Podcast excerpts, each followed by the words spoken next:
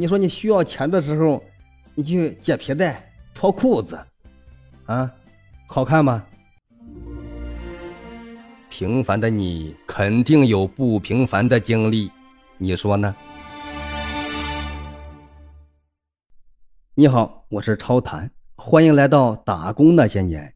今天呢，咱们聊一个轻松搞笑又心酸的话题，什么呢？出远门带现金最安全、最保险的方式。现在想起来还是挺好玩。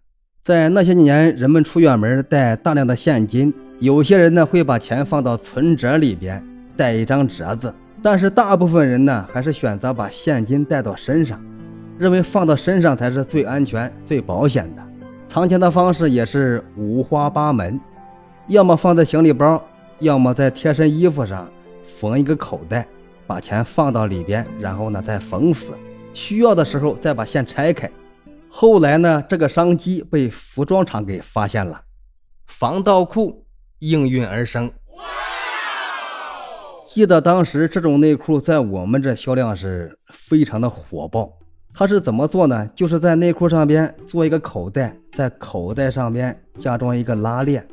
呃，功能上来讲是非常的实用，非常的安全。但是呢，有一个弊端，就是在你需要付钱的时候，需要先把皮带解开，把裤子脱上一半。一只手提着裤子，一只手进去摸钱，在大街小巷基本上都能看到这种场景。刚开始人们也是不好意思，你想大街上脱裤子多不雅观的，是不是？后来人们也都习惯了，你只要是大额交易，基本上都是这个操作，这个动作。现在想起来还是挺搞笑，但是以当时的场景。确实是无奈。为什么这么讲呢？在当时电视上或者身边人吧，经常会讲，谁谁谁啊，打工回来了，挣了一年的血汗钱，在车上被偷了。而且这种情况，即便说是你报案了，他也不好查。要拿现在和当时比呢，现在还是方便。你出门只要带个手机，手机里边有电，有网络。走到哪里呢？基本上都能付款。转了一圈，话咱再说回来。二零零五年即将毕业，老师呢在北京托人给我找了一个活，但是需要中介费五百块钱。因为跟着他呢干了半年雕塑，就少了一百，啊，给四百就行了。这个事儿后来我就跟家里人商量了一下。家里人一听呢，也没什么意见，因为毕竟是老师嘛，还是可信的。自从这个事儿我妈知道之后呢，就专门跑镇上买两条防盗裤。哎呀，为什么这样呢？因为长到十八岁啊，没出过远门，而且这一次还是一个人出门，带着现金一千块钱。这一千块钱说多不多，说少它也不少。你说万一出门被人偷了，很麻烦。刚开始拿到钱确实是放到内裤里边，但是后来一想，总是感觉很别扭、很怪的。你想出远门，这不是乡镇的，你去的是北京首都，好嘛？你说你需要钱的时候，你去解皮带、脱裤子，啊，好看吗？那 太难看了，怎么办呢？最后经过合计呀。放了一个更保密的地方，放哪了？先卖个关子，咱一会儿再说。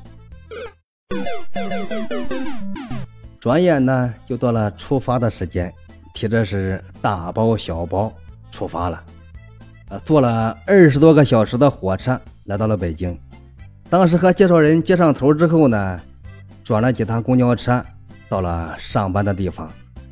那条街呢，叫五四大街。就是北大红楼的正对面有一个小广告店，在进门之前，介绍人就站住了。他说：“你把那个四百块钱给我。”当时街上是人来人往，搞笑的一幕也即将发生。把扛的包放地上，然后坐上去去脱鞋，从鞋垫子下边拿出了五百块钱。当时那是冬天。走了一段路，脚里边又出了汗，那钱上边还冒着热气。大白天路上人也多，那个很多人看到之后都是选择了绕行。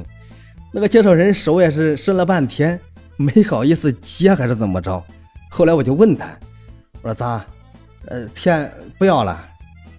后来他说：“哎呀，你这个孩儿啊，你是咋想的？你那个钱放到鞋壳篓里头，那臭不臭啊？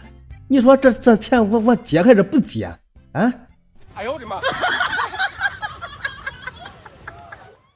今天的节目到这里呢，也就结束了。当时你出门的时候，钱是放在哪里呢？会不会像我这样有创意，把钱放到鞋里边，或者说是有更高明的手法呢？请在评论区告诉我，我很期待你的分享。如果说你有更好玩的经历啊，请私信我，咱们可以一起合作出一期节目。再次感谢关注、订阅、点赞、评论的你，咱们下期节目再见。